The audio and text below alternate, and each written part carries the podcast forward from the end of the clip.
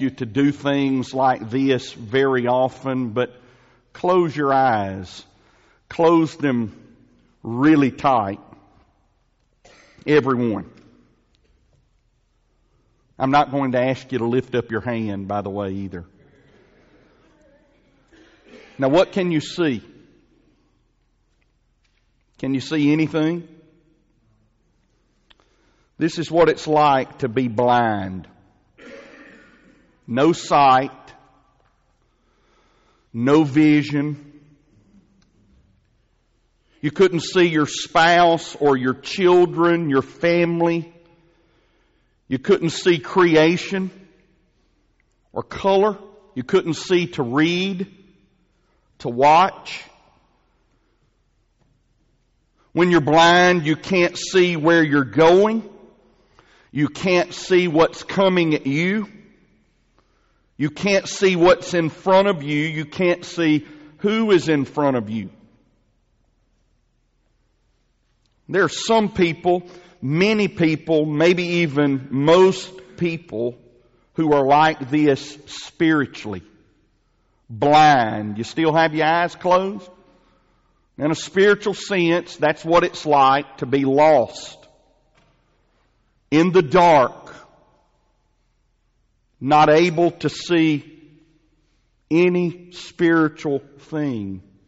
God, Christ, the gospel, salvation. Now open your eyes. This chapter and the story in it are about the cure for blindness that might not sound so good to people who can see, but when you've been blind, and we were that for just a moment, when you've been blind, the cure for blindness sounds wonderfully good. Let's read this chapter, this story. Follow along with me as I do so as Jesus was passing by, he saw a man blind from birth. His disciples questioned him, questioned Jesus, Rabbi, who sinned? This man or his parents that he was born blind? Jesus answered, neither this man nor his parents sinned. This came about so that God's works might be displayed in him. We must do the works of him who sent me while it is day. Night is coming when no one can work. As long as I am in the world, I am the light of the world. After he said these things, he spit on the ground, made some mud from the saliva, and spread the mud on his eyes. Go, he told him, wash in the pool of Siloam, which means sent. So he left, washed, and came back seeing. His neighbors and those who had formerly seen him as a beggar said, Isn't this the man who sat begging? Some said, He's the one. No, others were saying, but he just looks like him. This is humorous to me. All the while they're debating his identity, he's to the side going, It's me! it's me! I'm the one. Therefore they asked him, Then how were your eyes opened? And he answered, The man called Jesus made mud spread it on my eyes and told me, go to Siloam and wash. So I went and washed. When I went and washed, I received my sight. Where is he? They asked. I don't know, he said. They brought the man who used to be blind to the Pharisees. The day that Jesus made the mud and opened his eyes was a Sabbath. So again, the Pharisees asked him how he received his sight. And he told them, He put mud on my eyes, I washed, and I can see. Therefore, some of the Pharisees said, This man is not from God, for he doesn't keep the Sabbath. But others were saying, How can a sinful man perform such signs? And there was division among them. Again, they asked the blind man, What do you say about him since he opened your eyes? He's a prophet, he said. The Jews did not believe this about him, that he was blind and received sight, until they summoned the parents of the one who had received his sight. And they asked them, Is this your son, the one you say was born blind? How then does he now see? We know this is our son and that he was born blind, his parents answered. But we don't know how he sees, and we don't know who opened his eyes. Ask him. He's of age. He will speak for himself. His parents said these things because they were afraid of the Jews, since the Jews had already agreed that if anyone confessed Jesus as Messiah, he would be banned from the synagogue. This is why his parents said, He's of age, ask him. So a second time they summoned the man who had been blind and told him, Give glory to God. We know that this man is a sinner. He answered, Whether or not he's a sinner, I don't know. One thing I do know, I was blind and now I can see. Then they asked him, what did he do to you? How did he open your eyes? I already told you, he said, and you didn't listen. Why do you want to hear it again? You don't want to become his disciples too, do you? They ridiculed him. You're that man's disciples, but we're Moses' disciples. We know that God has spoken to Moses, but this man, we don't know where he's from. This is an amazing thing, the man told them. You don't know where he's from, yet he opened my eyes. We know that God doesn't listen to sinners, but if anyone is God fearing and does his will, he listens to him. And throughout history, no one has ever heard of someone opening the eyes of a person born blind. If this man were not from God, he wouldn't be able to do anything. You were born entirely in sin, they replied, and are you trying to teach us? Then they threw him out. When Jesus heard that they had thrown the man out, he found him and asked, Do you believe in the Son of Man? Who is he, sir, that I may believe in him? He asked. Jesus answered, You have seen him. In fact, he is the one speaking with you. I believe, Lord, he said, and he worshiped him.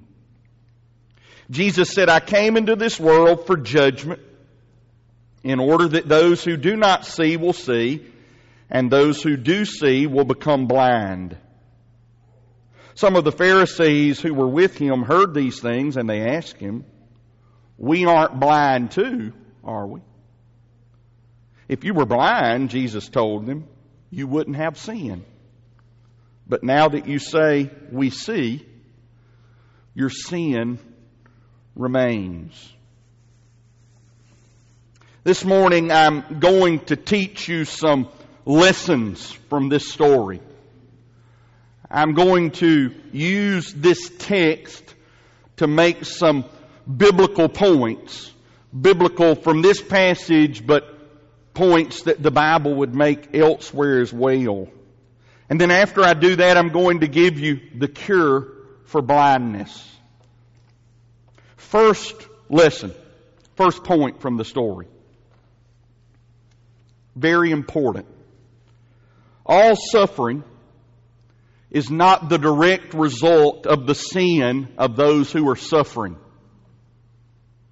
Does that make sense how I'm putting it? All suffering is not the direct result of the sin of those who are doing the suffering. Do you remember the disciples' question from verse 2? Upon seeing this blind beggar, they asked Jesus, Who's at fault here?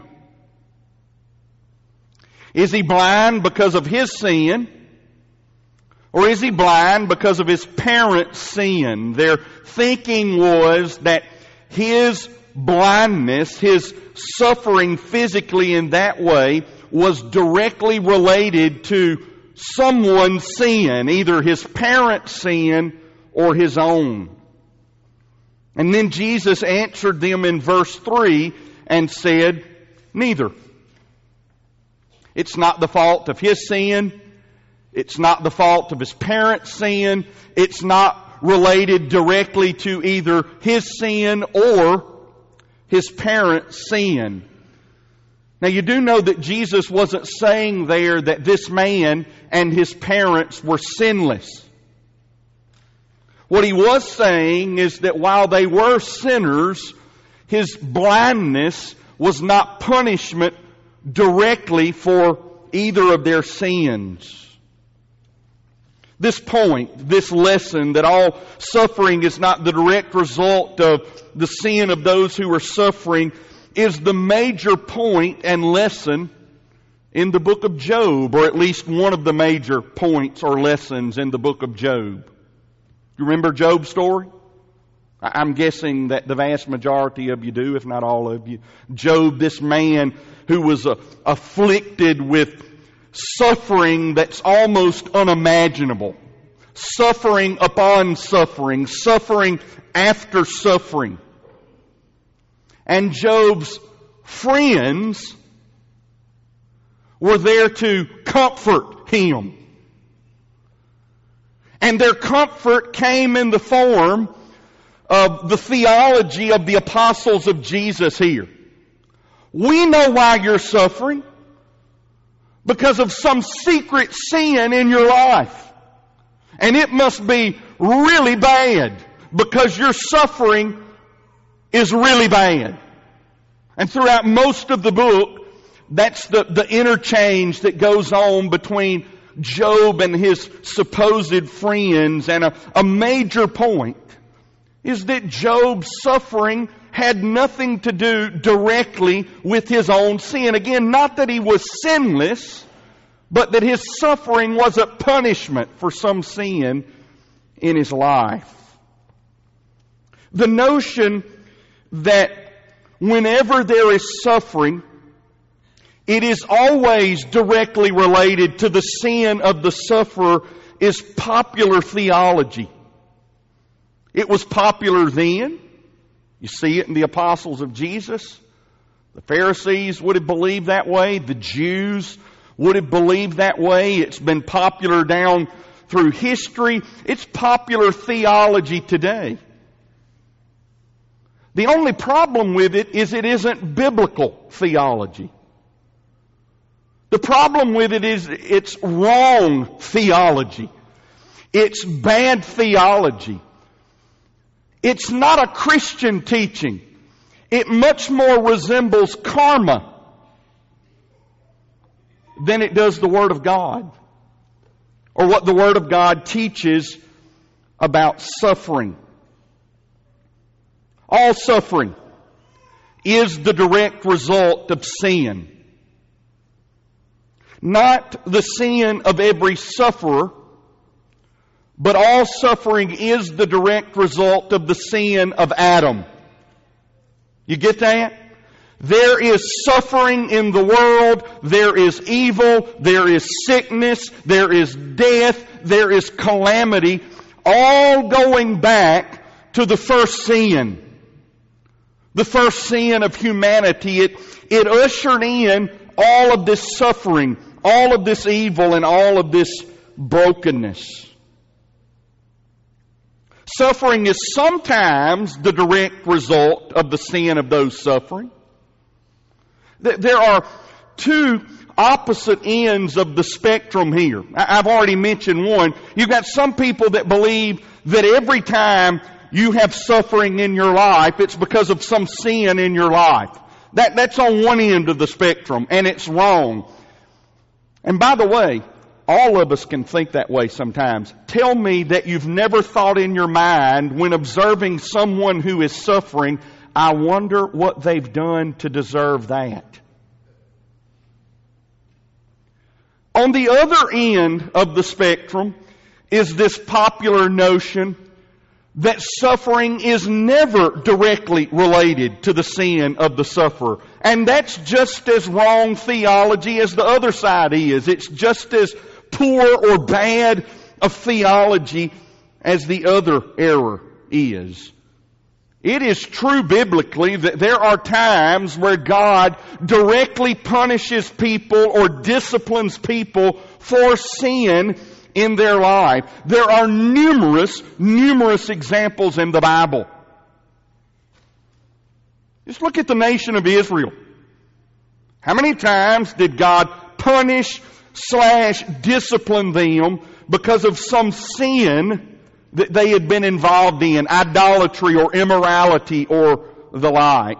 What about the example of Miriam, the sister of Moses? Do you remember the story where Moses had married a woman that wasn't to her liking? And she bucked the authority of Moses and she ridiculed him and this new wife that he had taken on and God struck her with leprosy. Directly related to her sin of rebelling against the authority figure that God had placed in her life and the life of the nation of Israel. What about the son that was born as the result of the affair of David and Bathsheba? He died shortly after birth. And it was directly related to their sin. But not all suffering is punishment. You with me? Not all suffering is punishment. Did you know that some suffering is as far from punishment as anything could possibly be? It is a gift from God. Philippians chapter 1 says it has been given to those of us who are Christians not only to believe, but also to suffer with Jesus. Suffering is a gift. In many cases, it is a good thing. Look no further than the suffering of Jesus. One of the things that we need in the, the current climate of the church, at least the church in our part of the world, is a revival of the theology of suffering. We've lost that. And we probably lost it because of our American take on Christianity, on the Bible. We probably lost it because of the influence of the prosperity gospel, which is no gospel at all. We probably lost it because of the word of faith movement, which isn't faith at all. Suffering can be God's plan, God's will, God's good plan for our lives. Something that He intends to work for good in our lives. And the, the ultimate good towards which God is working in every believer's life is to conform him or her to the image of Jesus. And suffering is a part of that. We're humbled through suffering, aren't we? Suffering purifies us. Suffering refines us. Suffering teaches us like nothing else can and nothing else does. We learn to obey like Christ through suffering. Our faith is strengthened by suffering. All suffering is for the glory of God. All suffering reveals the glory of God or will reveal the glory of God. It will reveal His attribute or attributes that otherwise we would not or could not see. This man's blindness was for God to be glorified. It set the stage for Jesus to heal him. Have you thought about that? If this man had never been blind, then we wouldn't be talking about Jesus healing him this morning.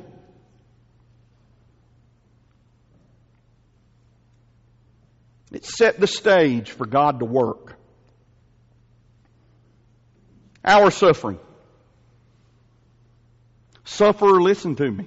Your suffering sets the stage for God to work. For God to be glorified in some way. And He may be glorified through the elimination of whatever's causing you to suffer. He may be glorified by your preservation through the suffering. He may be glorified by your demonstration to others through the suffering. In some way though, God is being glorified or will be glorified through our suffering. The first fact or lesson here is that all suffering is not the direct result of the sin of those suffering. Second lesson or point. We have a limited time to do the work of God. Well, that was the point of Jesus in verses 4 and 5. He had a limited time on earth. He knew that his death and departure were approaching. So he felt a sense of urgency to do all that God wanted him to do. To do all of the works that God wanted him to do. To help and to heal all of the people that God wanted him to help and heal. Like Jesus, we have a, a limited time before we die. Or before Jesus returns. We have a limited time, a limited amount of, of daytime, if you will, to use the, the imagery here. We have a limited amount of time before the night comes. You ever watch that show on the Discovery Channel, The Last Frontier? About those homesteaders in Alaska? And I mean, for several months a year, they're working literally all day long. Because they know there's coming a time in the year where there will be no daylight or very little daylight, or if there is daylight, the weather's so bad that they can't do any work. And so they have to squeeze a year's work of work into just those few daylight, weather permitting months. Sort of the same thing going on here. We've got a limited amount of time. Night is coming. Winter is approaching. And none of us know when that night will come. None of us know when we're going to die. None of us know when Jesus is going to come back. So we must work while it's day. We're in the day. And I want you to think this way. It may blow your mind, but even when it's nighttime, it's daytime spiritually. We must work. For Jesus, this work was to be the light of the world. That goes back to chapter 7, verses 37 through 39, where we talked about Jesus being the light of the world. He was the light of the world. While he was here on earth, he had to shine. Now, though, we are the light of the world.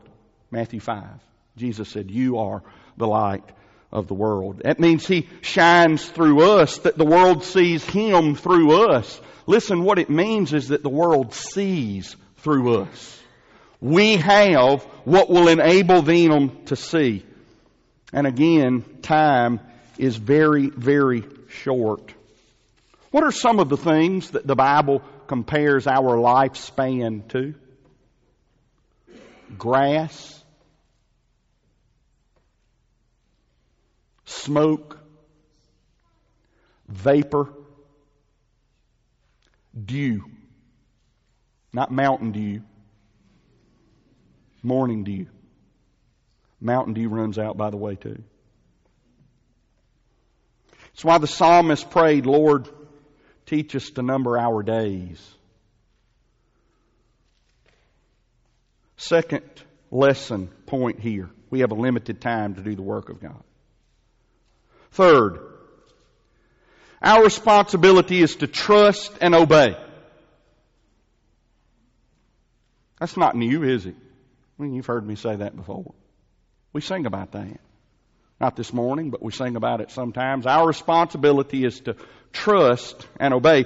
We learn this here from Jesus' method for healing this blind man. This, this wasn't an ordinary healing of Jesus. He spits in the dirt. He makes mud pies out of the dirt in his spit. And he takes the mud pies that had been made out of the dirt and the spit. Thankfully, the guy was blind, otherwise, he might have protested. And he applies them to the eyes of this blind man. And then he tells him, I want you to go to the pool of Siloam and, and wash. And the man trusted Jesus. And he obeyed Jesus. He didn't question Jesus. He didn't debate with Jesus. He didn't doubt Jesus. He didn't offer Jesus a, a, an easier solution. He trusted and he obeyed. And as the result, here's one of the best parts of the story. It simply adds. I mean, it's very simple. No big deal about it.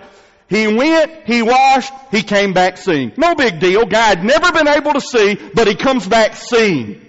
Can you imagine what that walk must have been like for this guy? I mean, eyes wide open. He's seeing the light for the first time in his life. He's seeing birds. He's seeing people. He's seeing geographical features for the first time.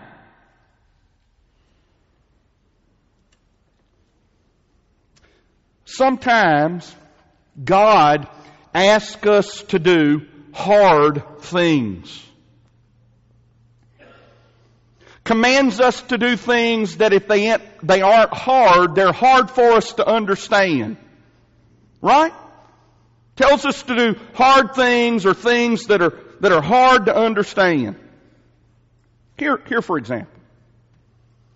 Many scholars suggest that based on where they were, there were other pools that were closer than the one at Siloam. But he tells them to go there. How about the story of the ten lepers in Luke 17? They come to Jesus to be healed. Jesus doesn't do anything right then. He said, just go show yourself to the priest.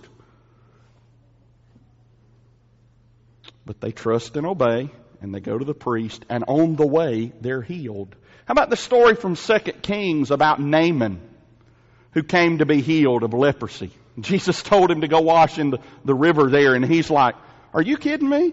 We've got much better rivers than this where I'm from. You want me to wash in this river? But he ends up going, trusting and obeying, and he's healed. You see, God is always working. But many times God works through our faith and obedience. What I'm saying is that He won't work if we don't trust and obey in certain cases. His work in these cases is, is conditional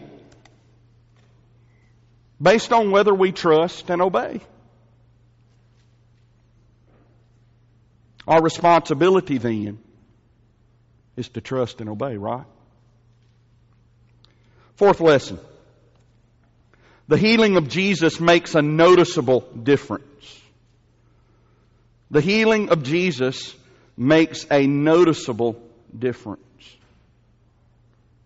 When the man came back, he was unrecognizable to many of his own neighbors. He was so different.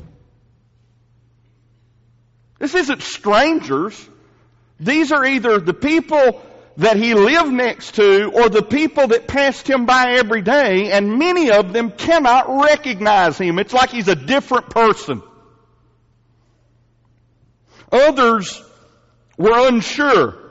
You know, sort of 50-50. Maybe it's him, maybe it's not. There was a great debate over his identity. The lesson for us here is that if Jesus works on us, if Jesus works in a person, that person will be different, will be changed in a way that others can see, in a way that others will notice. And if there is no noticeable difference or change in a person who professes that Jesus has worked on them, it's probably an indication that that person hasn't been healed by Jesus. If the person never demonstrates any difference, never changes at all, then it's a certainty that Jesus has never touched them.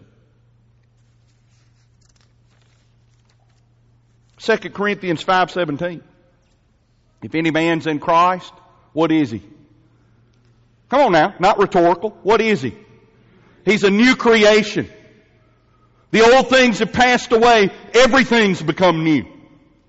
Ephesians 5:18 says, "Don't be drunk with wine or with alcohol which leads to, to sin, but be filled with the Spirit." The implication there is that in contrast to how alcohol makes people different to the bad or to sin, the Holy Spirit makes a similar sort of change in a person's life just to the good. It's like an extreme makeover happens. You ever watched one of those? And I'm almost convinced that they ugly the people up before they put them through the makeover on TV. Because the, after the makeover, it's so different, it's like nobody would know it's the same person.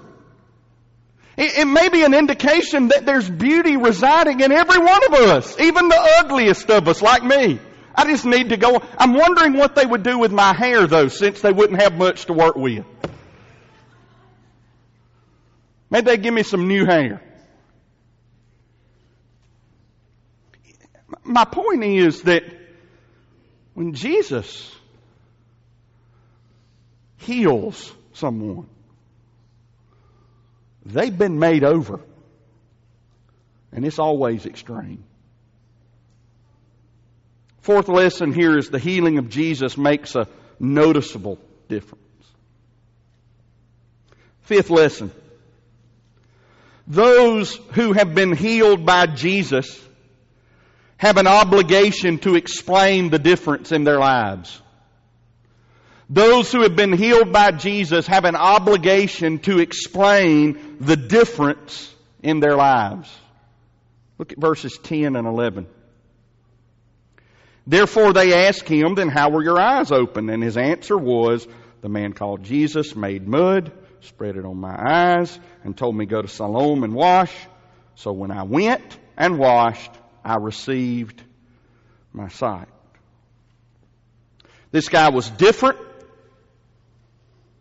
Everyone noticed the difference. He then had an obligation to explain the difference, an opportunity to explain the difference. And so he explained that Jesus had made the difference.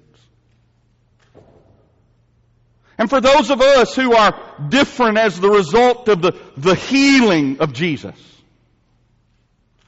we have an obligation and an opportunity to explain that Jesus has made the difference.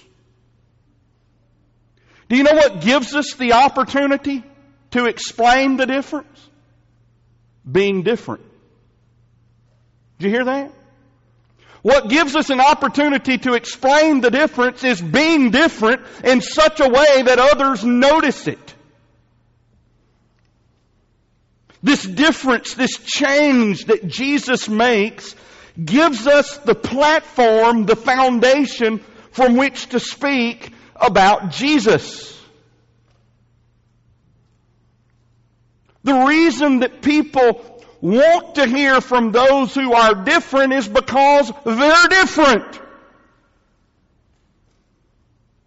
And the last thing in the world that our neighbors and our acquaintances and the people in surrounding areas to us, the people we come in contact with, the last thing they want to hear is you talk about Jesus when you're just like they are.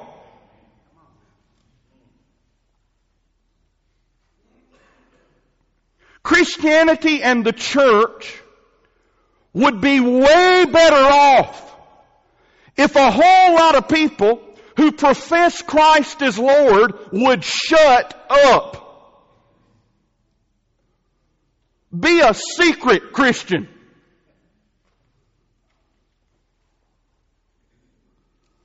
And it'd be a whole lot better off if people who are out there spouting off what they believe about Jesus and the Bible would be quiet. Because it doesn't matter if they're right. Their lives give them no platform from which to speak. And to the people that they're speaking to, here's all those people are hearing. Want, want, want, want, want, want, want, want, want, want, want, want, want. Translated, I'm a big fat hypocrite, I'm a big fat hypocrite, I'm a big fat hypocrite. Now that may be strong, but it's true.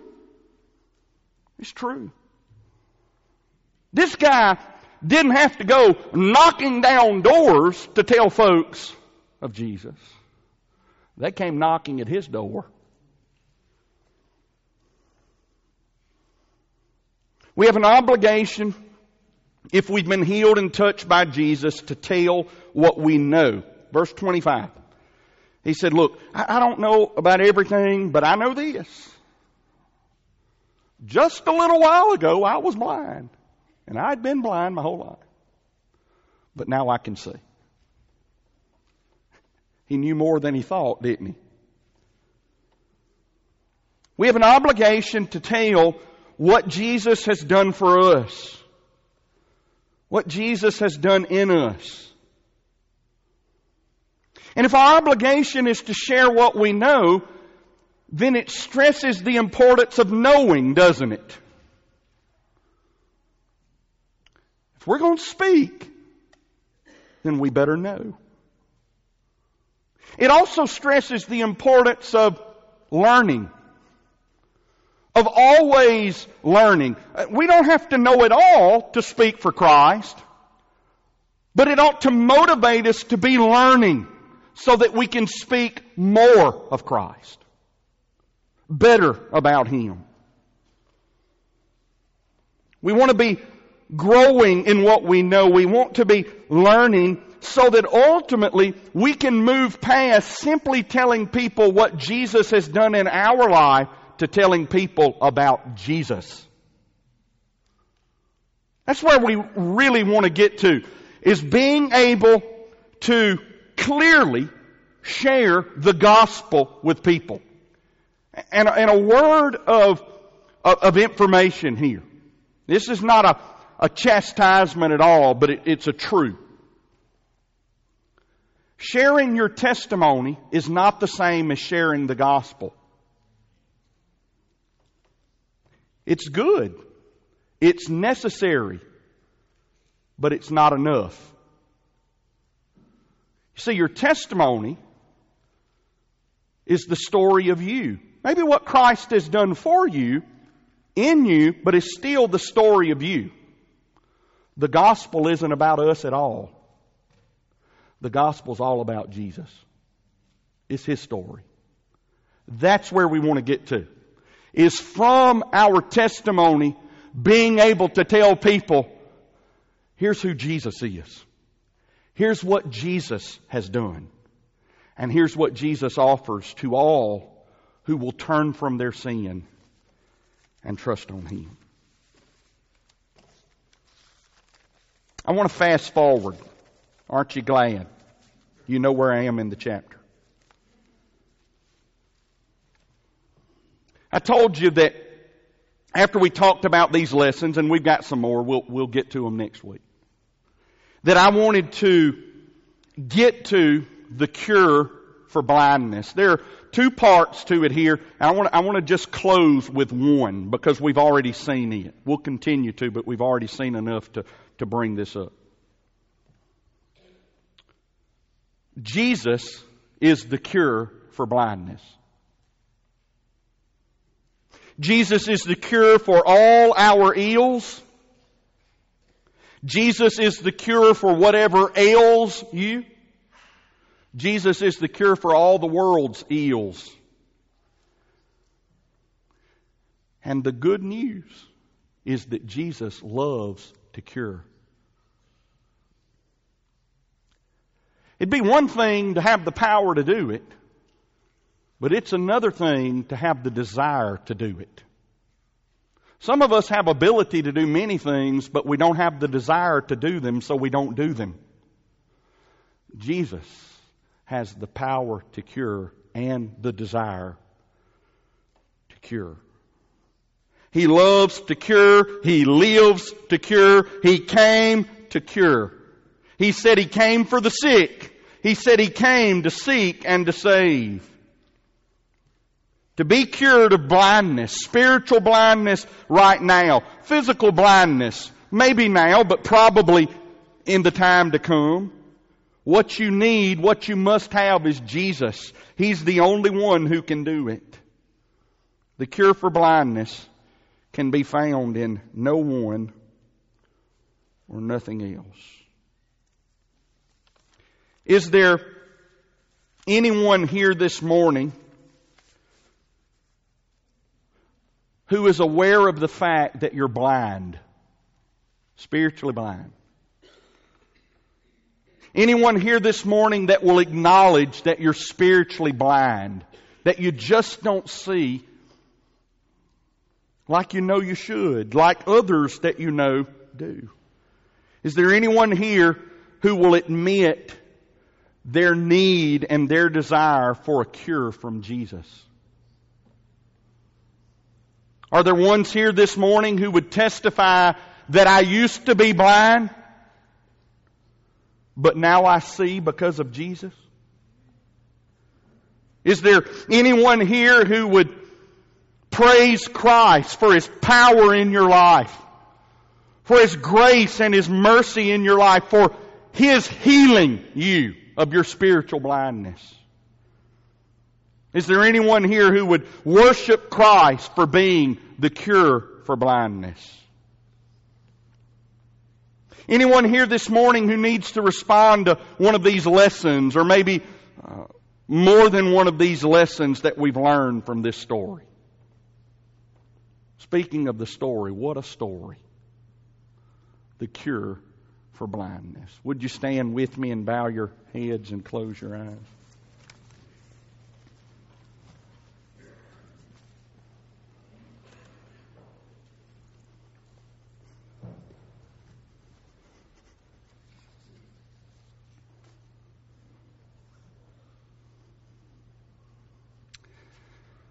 Our Father, we give you praise today that Jesus cures the blind. And I pray you do that today.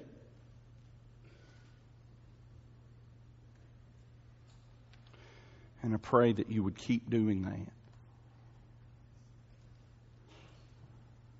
Thank you for having done that in, in my life. And on behalf of others who have the same testimony, I thank you. Help us to respond with faith, with repentance, with obedience to what we've heard today. In Jesus' name, I ask it. Amen.